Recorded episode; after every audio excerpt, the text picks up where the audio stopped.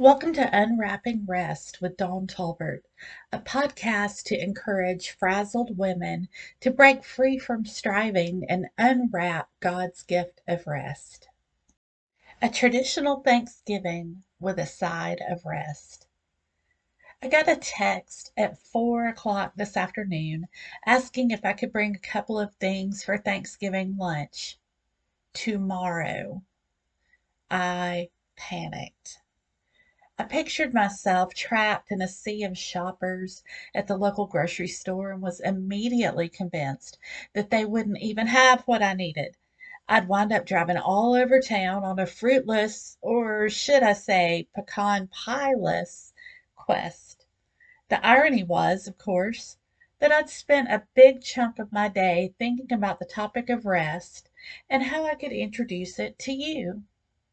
The first step in the process of unwrapping God's gift of rest is to realize when our thoughts are spiraling out of control and resist the enemy's attacks that want to rob us of our peace.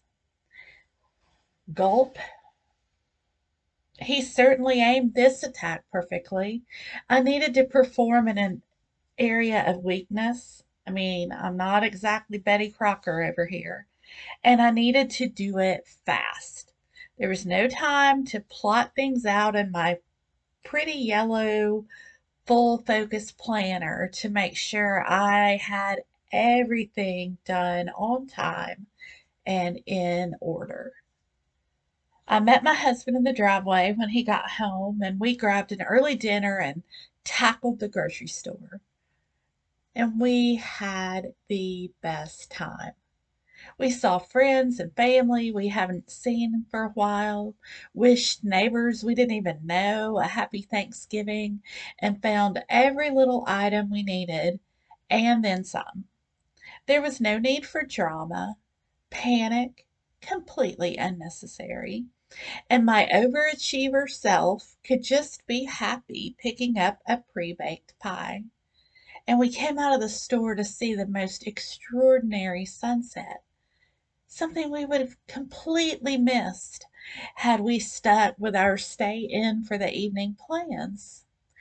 So, this Thanksgiving and every day, I encourage us to embrace the gift of rest, even when the unexpected happens or things don't go according to our plan. Let's plan instead to look for God's unexpected blessings in our changed circumstances, remembering that He is the one in control. So, this Thanksgiving, I'm thankful that God's mercies are new every morning and that the Holy Spirit can teach us even when we don't ace the test on the first try. What are you thankful for? Share your comments or email me I'd love to get to know you, and I hope you'll join the Unwrapping Rest community on my blog at dawntolbertwrites.com. That's D A W N T O L B E R T writes.com.